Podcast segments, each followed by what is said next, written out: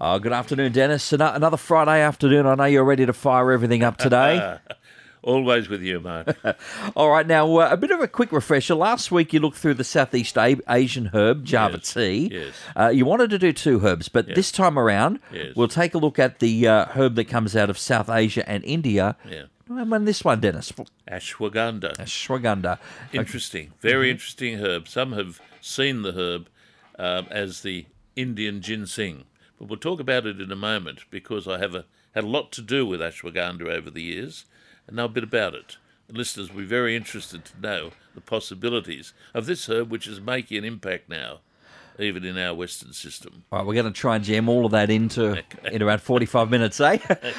but first, Dennis, ashwagandha is the herb. Now, Okay, okay. I know you want to jump into your intro, but what does that word actually mean? Ashwagandha is a Sanskrit word, and for those listeners that wonder what that is, Sanskrit is probably the oldest language um associated with, with mankind. It was the language of the civilization that is known as the Indus Valley Civilization, which is this, that northern part of India uh, in which the Vedas were written.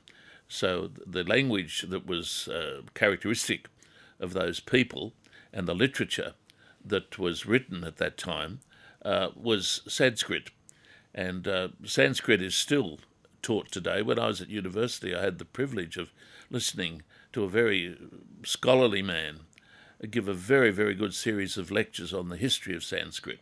So Sanskrit has made a big, how can I call it, um name uh, in even in Indian traditional medicine. So ashwagandha is a Sanskrit name, um, and essentially it means This is what I was waiting for, Dennis. Okay, the smell of a horse. Now, uh, in many names that are associated with Indian traditional medicine, and let me just say that ashwagandha belongs to what's called the Ayurvedic system of medicine, which is the traditional system of medicine that goes back uh, even hundreds, if not thousands, of years before the Greeks. And um, Ayurveda um, is a unique system of medicine which, to these days, is still taught in uh, recognized universities in India and is a registered uh, medical modality in India. So it, it still lives on. But the name of many herbs is, uh, how can you call it, unusual to us because they're frequently named after unique characteristics of the herb. For instance, when we talk of ashwagandha, um, the Sanskrit word, um, we think of oh, why did they call it that? Well, traditionally, if you were to harvest the herb, it would have a smell about the root um, that would convey uh, the smell of a horse. The opposite, of course, is, uh, and might I just say that ashwagandha is probably the one of the leading remedies in this Indian traditional system of medicine for addressing many men's conditions, so that in, in cases of male infertility, uh, ashwagandha would be seen as a remedy, one of the remedies that males would be offered. On the other hand, the equivalent to ashwagandha, as far as female reproductive problem, uh, properties are, or problems are concerned, is the herb known as shatavari. Now, shatavari obviously is a Sanskrit term, ah, but it basically means she who can accommodate a hundred husbands. Now, hello. the, the, the name was given to the herb because it was acknowledged that that herb, when it was used in traditional medicine, improved the fertility of the woman, which in a, in a traditional Indian culture was very important from the point of view of promoting multiple children. Family and Ah, all that, Now, yeah. getting back to ashwagandha, ashwagandha these days is seen as a, as a herb with multiple, multiple benefits, and I could talk all day on it. As I said earlier, it is considered to be the equivalent to the Chinese Panax ginseng, and is therefore a great remedy for promoting stamina, a great remedy for promoting, if you like, an accommodation to a lot of stress and anxiety. Hence, it's called in Western herbalism, which has taken it on board, by the way, as an adaptogen. And an adaptogen means uh, natural remedies, mainly herbs, which are used to promote uh, better tolerance to stress and anxiety and tensions, particularly characteristic of Western society. Now, I know a little bit about this because for many, many years I have taught a one semester program in, in Ayurvedic medicine for health professionals, and these two herbs uh, I know back the front. Uh, the herb ashwagandha, uh, for those out there that are a little bit more interested in botanical names, its botanical name is Withania somniferum, but that's beside the point. But ashwagandha, I'm interested in it as I was interested in um, Java tea last week, because it represents, if you like, one remedy in a traditional system of medicine that is esteemed, that has proven characteristics, that is used in that culture to address a spectrum of serious health problems. And in, and in, in, the, in the same way, uh, looking at Java kidney tea, looking at ashwagandha, they both represent highlight herbs. Now, last week we looked at the herb that I re- uh, colloquially refer to as Java tea, or better known as Java kidney tea. And I think I'd be one of the few uh, practitioners that actually have used that herb and continue to use that herb for addressing certain problems associated with the failing kidney, and sometimes very successfully. Ah, but like many traditional remedies, in these countries now, Mark, uh, the academic establishment, the universities, with pride, are looking at some of their major traditional remedies and subjecting them to modern scientific and clinical analysis. So last week we put the case for saying that there is evidence emerging now from a, a Malaysian university in particular, which suggests that Java kidney tea is not just useful for, for a physical condition like a failing kidney, as I call it, but it is developing a reputation to address dementia as an early in intervention.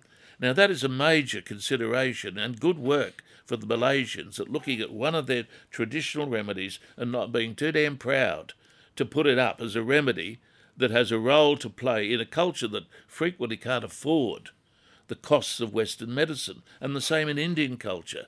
They are looking at ashwagandha now, and this is what I wanted to bring up today, not just as a remedy to help fertility, not just as a remedy to address stress and adaptation to it, but they are now saying in a paper from a major Indian university that modern looking at the characteristics of this herb and clinical trials, which form the basis of this paper by one of the Indian universities, suggest that it has a role to play as a complementary medicine in the management of prostate cancer. Now, all the critics out there will be on my back saying, oh, Dennis Stewart is teaching that, that this herb cures cancer. That is nonsense. What I'm saying is complementary medicine purports or suggests the idea that there are a range of natural substances which can improve frequently the outcome of modern conditions. And this herb, ashwagandha, in the final sentence of the paper that I reviewed again this morning before I came, makes the statement that this could be a useful appendage to the medical management of prostate cancer. Sort of really taking a look these days at a lot of these uh, herbs, a lot of things that are, are somewhat innovative. Yes, look, I am. It's a it's a, a significant interest that I've had, particularly in uh, looking at modern or common Western conditions that uh, have limited approaches. You might recollect last week when we were talking about dementia. Um, we, we spoke about Java kidney tea, a novel remedy emerging from uh, from Southeast Asia, particularly Malaysia. But in the interlude, I've been re- re- reviewing the whole topic, and even as late as last night, can you believe it? Late last night, I was going through my 17th edition of the Merck Manual. Now, the Merck Manual, for listeners, is, is a very authoritative medical, conventional medical text. And there, looking at the section dealing with dementia as part of my interest in it, it was interesting to see that even in the Merck Manual, ginkgo biloba was called up as a potentially useful drug for the management of, uh, of dementia in its early stages. Now, uh, this impressed me because I was not aware that it was in the Merck Manual before. And this is useful because there are still a lot of uh, cynics in what I call the, the right wing of mainstream medicine that question anything herbal. But here we have a major um, Western text, the Merck Manual, uh, stating that ginkgo biloba may have a role to play in the management of ginkgo. And I gave the first lectures in this country on ginkgo biloba. And interestingly, a, a, major name associated with this university had a lot to do in getting ginkgo biloba on the map in Australia. I'll I'll not go there. So, looking at traditional remedies now, such as Java tea as a useful thing for the early stages when memory is starting to falter, that's one of my fascinations. And hence, looking at remedies like ashwagandha, which has a broad spectrum of usage, but now emerging as a novel remedy in traditional South Asian medicine, Ayurveda based, to address uh, a Western, well, it's not only a Western, but a very common Western disease, mm. uh, prostate cancer, seeing that it may have a role to play. As late as coming away this morning, in an authoritative text that I frequently lecture from and refer to, uh, there was the definition of the herb, having, if you like, cytotoxic characteristics and immunostimulatory characteristics, which justify, even from the properties that it has, of its potential to be useful in some form of cancerous conditions. This is emerging now as a result of the work being done in India on this popular ancient Indian herb, a new role for it to play in a male condition, and male conditions are very popularly treated with this herb. I even use the herb in my male treatments, but now we're seeing that it has an expanded role to play potentially, potentially, as a cheap, companion, complementary remedy, unlikely to conflict with anything, but may be asserting some of those characteristics which are defined in the literature associated with its properties. All right, well, a little bit more health naturally on the way. Mm. 49216216 if you have a, a, question for Dennis. Look, I know we normally do health stuff, but maybe you, you could even expand it out to men's fashion today, Dennis. No? we, we, could, but we won't go there. Philosophy, politics, well, he'll yeah, cover it all. Yeah, well, you notice I'm very fashionably dressed today. He's got a sport jacket on. I've got the sport jacket with yes. the patches on oh, the, the elbow. Patches, yeah. They say something, don't they? They're saying something. They say it's a, it's a damn old coat. Uh, no, no, it's only five years old. Good afternoon, Chris. Now, you've got the hiccups, Chris, I believe. That's, that's correct. Chris, tell me something about it. How long have you had the hiccups for? Be three years in September. Three years? No way. That, yeah. Really? Well, how it started was I had a, a new operation in my groin. And when I came out of hospital, I had hiccups and pneumonia. And I've had pneumonia, uh, hiccups ever since. Okay, what treatment have you had for it, Chris? I've been to a few specialists. I've tried acupuncture once, but nothing seems to help. Okay. Have you used any oral medication? Uh, no. Do you get any relief from it at all? Uh, I have yes, oral yes. I have Gaviscon. I get a bit relief from that. Okay, that that gives me the clue. It it would that would imply that there is a connection uh, between the gastrointestinal tract, particularly what we call the upper gut, or the stomach, or the acidity factor, that could be the the uh, the factor behind this. Now, look, I'm going to make a few suggestions. No one else has been able to help you, so I'll seek, uh, with no guarantees, to do yeah, something for you. What I suggest, what I suggest you do to start with, is uh, drink across the day. I know this sounds simple. Drink across the day about three good strong cups of chamomile tea. Yeah, okay. Now, why am I saying that? Chamomile is one of the most important herbs in Western herbal medicine for addressing anything from inflammation of the gastrointestinal tract, as in, say, uh, the stomach, right through to addressing conditions that are characterized by spasm, as this one would seem to be. It's a safe herb. Most of my gastrointestinal formulations incorporate to some extent uh, this remarkable remedy chamomile, which most people only relate to say giving to kids to get them to sleep. I've never yeah. found chamomile useful for that. But for gut conditions where there is anything from acidity through to mild inflammation through to spasmodic tendencies, it's a great remedy to at least consider, and it's inexpensive. And in the best European tradition, and I say European tradition because in Europe it's a very popular remedy and it is used as a herbal tea or what we call technically an infusion. I would okay. I would get started with that. Don't expect an overnight effect, but the the good thing about it is chamomile tea is quite pleasant, and uh, you can drink it on its own or, or take some some honey with it. The second thing is this: in as much that you indicated that uh, Gaviscon uh, gave you some uh, benefit, it might be worthwhile also getting hold of some slippery elm. Now, slippery elm, Okay. slippery elm is a powdered preparation. You can get it easily from your health food store, and slippery elm functions as a protective, soothing agent on the stomach or gut wall, and is one of the most popular herbs used in our system of medicine to attempt to sedate and quieten down some symptoms that arise from an irritable gut wall. I would suggest to use those two things. The third thing I would say is if you find that chamomile is not as useful as what I would like it to be, um, the, the herb that follows on quickly from it, particularly in the European tradition, is a herb called lemon balm. Now, Yeah. lemon lemon balm is a particularly nice uh, tea to take, and it similarly has some of the uh, spasmolytic characteristics that chamomile has. Give it a go. It might get you nowhere, but my goodness, it's got no competition, has it? No, well, it, it, it becomes unbearable at times. I can understand. I can understand sleep that. Yeah. And you start to regurgitate your, your food. Yeah, yeah. It's No, not look, so uh, for the day because yeah. I'm awake. Yes, of course. Now, look, from what you've said, even just then, that encourages me to think that there may be some virtue in trying this. It is inexpensive. It's Yeah. not going to conflict with anything other that you might be doing or taking. Yeah. Uh, it's a pleasant therapy, and it's got a potential to help. Let us know how you get on, Chris. We'd really love to hear, uh, uh, Chris, uh, down the road how that goes. Because, again, uh, uh, last thing I would have been expected we were talking about today, Dennis, was hiccups. But Yeah. three years on, Yeah, that's that's not just an inconvenience not at now. It's, it's a nightmare.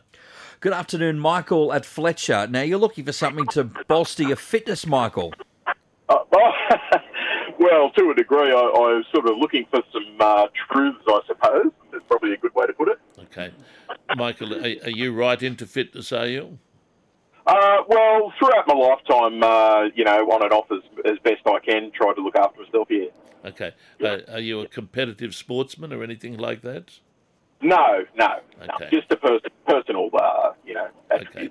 Well, look, this might surprise you when I say that my reading and my prescribing over many years suggests that the herb that I frequently mention on this program, known as Panax ginseng, Yes. is, is a herb that, in, in my opinion, for anyone that is pursuing fitness and pursuing, if you like, the ability uh, to perform in a fit way, uh, ginseng goes a long way to meeting that um, uh, that requirement.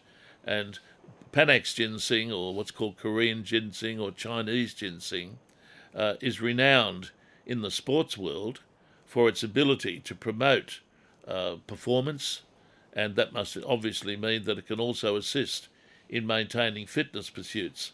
So, in keeping it simple, I would suggest that what you do to start with is just uh, get hold of a good preparation of uh, Korean or Panax ginseng. Now, these days, uh, for, uh, let me just say that uh, uh, ginseng is not as expensive as it used to be. In fact, uh, it, uh, the, the preparation that we recommend and which I prescribe uh, comes in, in a pack that has a little has a series of vials in it with a liquid preparation of ginseng in it. One of those vials taken per day uh, is what's recommended, and a pack of 30 uh, is a very inexpensive um, Yep. purchase. Uh, I would I- suggest suggest you try that. Yeah, well, I do remember uh, back as a youngster watching some of the uh, bodybuilding guys from Yes.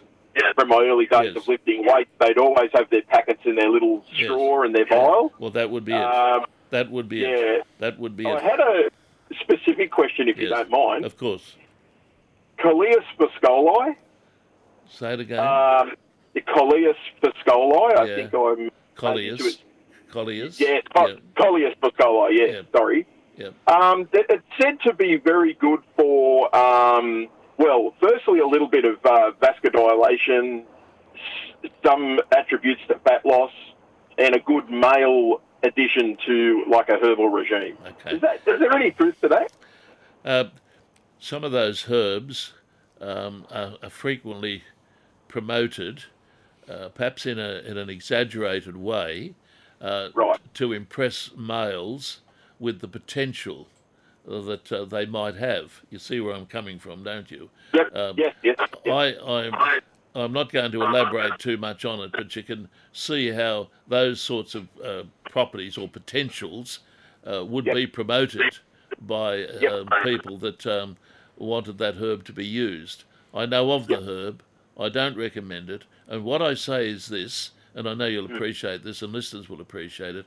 Any herb which has an overt action on the vascular system, such as promoting a significant vasodilation, whether it be penile uh, vascular dilation or any other vascular aspect of it, needs to be used very, very cautiously, in my opinion, um, Yep. and perhaps only by a, medi- a medical practitioner or a pharmacist who is aware of its characteristics. Right. Right. And Michael, if all else fails, a good old fashioned spray tan and a tank top will have you looking the part, mate. So don't worry too much about it. You'll be fine. No, I'm a bit old for that, mate. Yeah. Good on you, Michael. We'll see if we can squeeze uh, Julie and Julie at uh, Blacksmiths. We're talking about a skin condition today for your 16 year old. What's happening, Julie? Um, well, she's purpley, it's purpley, pinky coloured, um, all on her feet and upper legs. Okay. Now, the first thing, Julie, and you would understand why I'm asking this, you've had the condition obviously investigated. I've taken it to the doctors, and it's called something like Elastenos or something like that. So you you, you've you've had it to uh, your GP and a, and a dermatologist. I don't know whether Melissa's taken it to a dermatologist, Okay. but she has been to a, a, a GP. And and the GP has defined it as Oh, yes, Okay. some El, Elas, it's a funny name. okay, not lichen, not lichen. Anyway, No. it doesn't matter. Uh, she he- she was prescribed what a topical preparation, a cream, Nothing, absolutely nothing. and how long has it been there? Oh, a couple of years. She's been. She was. Um, we thought it was because of her ballet. Okay. no. Um, and and does it irritate her or uh, concern her or Um, I think she said it's cold. it's cold? Okay. Anything that's cold is it on the peripheries, on the legs, or where where whereabouts? The legs and the feet mostly. Okay. W- That's interesting because if she's uh, a ballet dancer, she's obviously really working uh, what we call her peripheries and the, the, va- the vascular system associated with le- the leg and the feet uh, is obviously under a bit of pressure if she's a ballet dancer. So I'm, I'm going to come to it from a, from another perspective and Right. say that it might say something about a need to promote uh, a- mild improvement in circulation, and you could run this past her doctor. And what I what I would be doing is suggesting that you mention to the doctor uh, a, a course of therapy on a bioflavonoid called rutin, R U T I N. Now, rutin Rutin. is very safe, and it has a history in medicine, although it is not anywhere near recognised today as it should be. And it has been popularly used to address bruising, bruising of the skin, uh, blood vessel damage uh, to the skin, uh, spider veins, and in circulatory problems, particularly where there's coldness.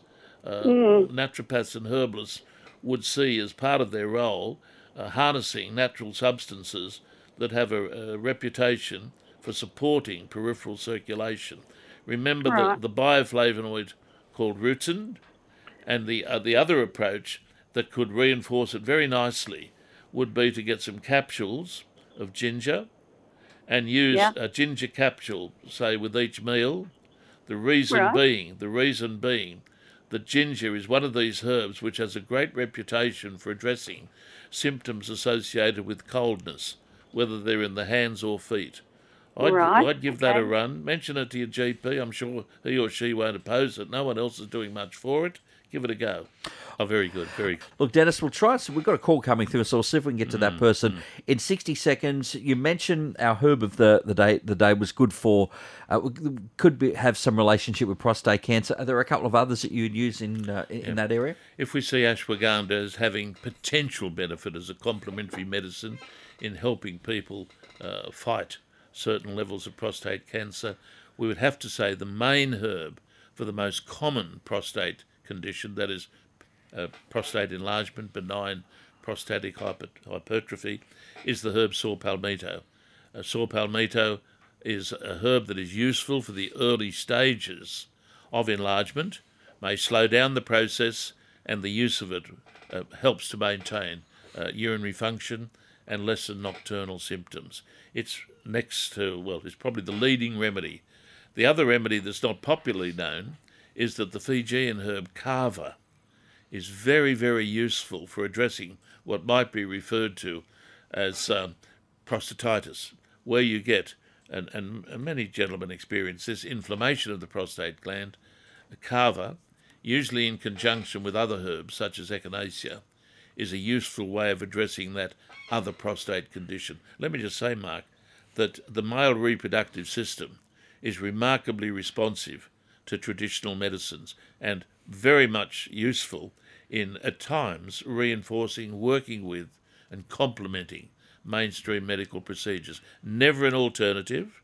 Let me emphasise that. Never an alternative because there'll be people out there that'll say, oh, Dennis Stewart saying ashwagandha cures prostate cancer. Mm. That's a, a misnomer. What we're saying is, here is a remedy, like many supplements that people take with or without their doctor's knowledge, that has been shown to have a reasonable chance of helping improve the outcome of prostate cancer. We have literally 30 seconds, so Dennis, I'll bounce back to you on that one finally. Um, are you finding a lot more people in that cancer space uh, seeking out um, uh, what what may be on offer for Oh, from the from uh, alternative medicine?